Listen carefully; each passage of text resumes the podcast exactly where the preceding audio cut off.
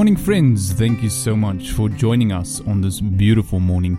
My name is Pastor Gerald, and you are listening to Grace Waves, brought to you by Greater Grace Church South Africa. Well, friends, isn't it wonderful and awesome to get to know our Savior? And there is so much for us to learn, so many things that we could never even cover everything in 200 devotionals. Not at all.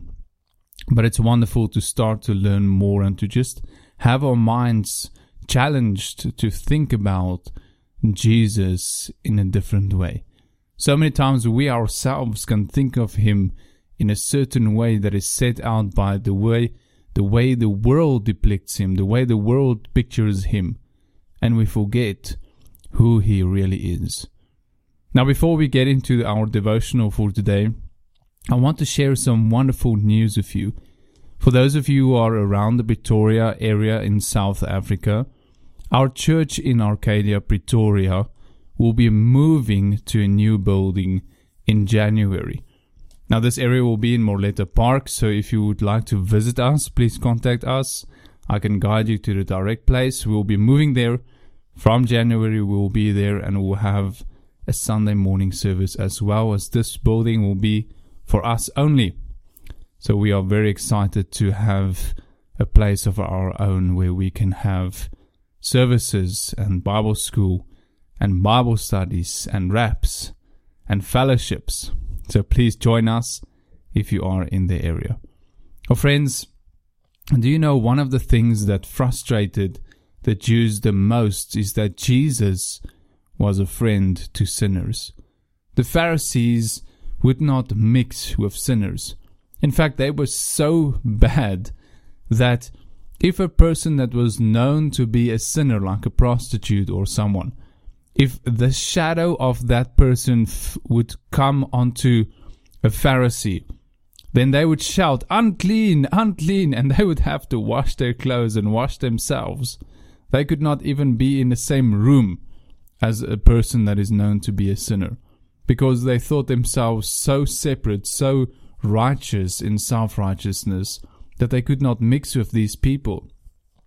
And then here comes Jesus, who claims to be God, who claims to be the Messiah, and he hangs out with these people every day.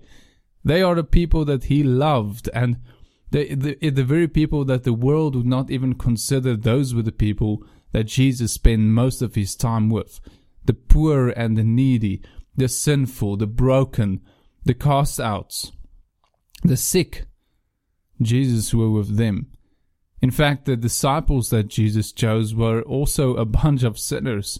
They were also uneducated people, uncivilized people, fishermen and tax collectors. Some of the women that followed Jesus used to have demons. And Peter himself told Jesus to leave him alone because he is a sinful man he said, Jesus, depart from me. I cannot be with you. But you see, that's the beautiful thing that Jesus was never moved by the sins of the people, but he was moved by his love for them. Now, just because he was a friend to them does not mean he approved or condoned their sins at all.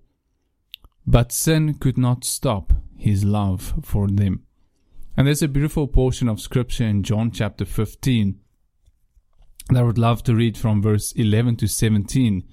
And this portion reads from verse 11 These things I've spoken to you that my joy may be in you, and that your joy may be full.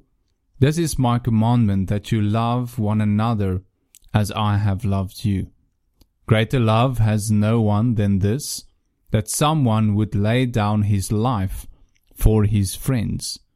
You are my friends if you do what I command you.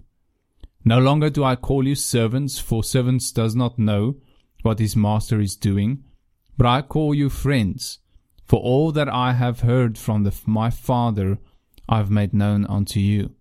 You did not choose me, but I chose you, and appointed you that you should bear fruit, and that your fruit should abide so that whatsoever you ask the Father in my name, he may give it to you. These things I have commanded you so that you will love one another. And then in Luke chapter 7, verse 34 to 35, the Bible says, The Son of Man has come eating and drinking, and you say, Look at him, a glutton, a drunkard, a friend of tax collectors and sinners. Yet, wisdom is justified by all her children. You see, friends, there is wisdom in what Jesus did in being a friend to those who were without God and without truth. And Paul speaks about this very same wisdom in 1 Corinthians chapter 9 verse 19 to 23. He says, For though I am free from all, yet I have made myself a servant to all, that I might win the more of them. To the Jews I became as a Jew, in order to win the Jews. To those who are under the law, I became as one under the law, though not being myself under the law, that I may win those under the law. To those outside the law, I became as one outside the law, not being outside the law of God, but under the law of Christ, that I may win those outside of the law. To the weak, I became weak, that I may win the weak. I have become all things to all people, that by all means I might save some. I do it all for the sake of the gospel, that I might share with them in its blessings. You see, friends, in order for God to lift us up, He has to meet us where we are at.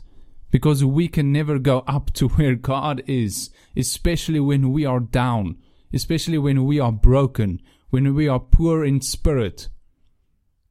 And that is why the cross is so beautiful because it is only through the cross that this is possible.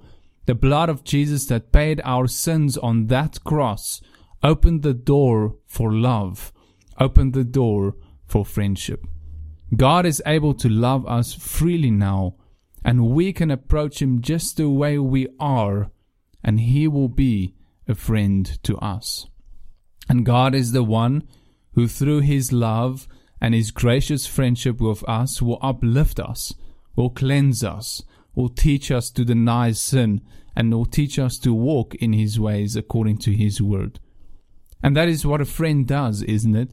A friend does not seek to condemn, but rather restore you. A friend is not afraid to love. A friend is not afraid to tell you the truth either. And a friend is always there when you need him. Isn't it wonderful that we have a friend called Jesus a faithful friend who understands us, who loves us, and who walks beside us. He is always there when we need, when we need him. He always seeks to love us and to build us and to protect us, to guide us. And friends, how precious is it to have such a friend? And he laid down his life for us. And now let us be a friend unto Jesus as we have read. Let us show our friendship by obeying His words and by walking in His truth. Let us love Him by giving our lives to Him, even as He gave His life to us.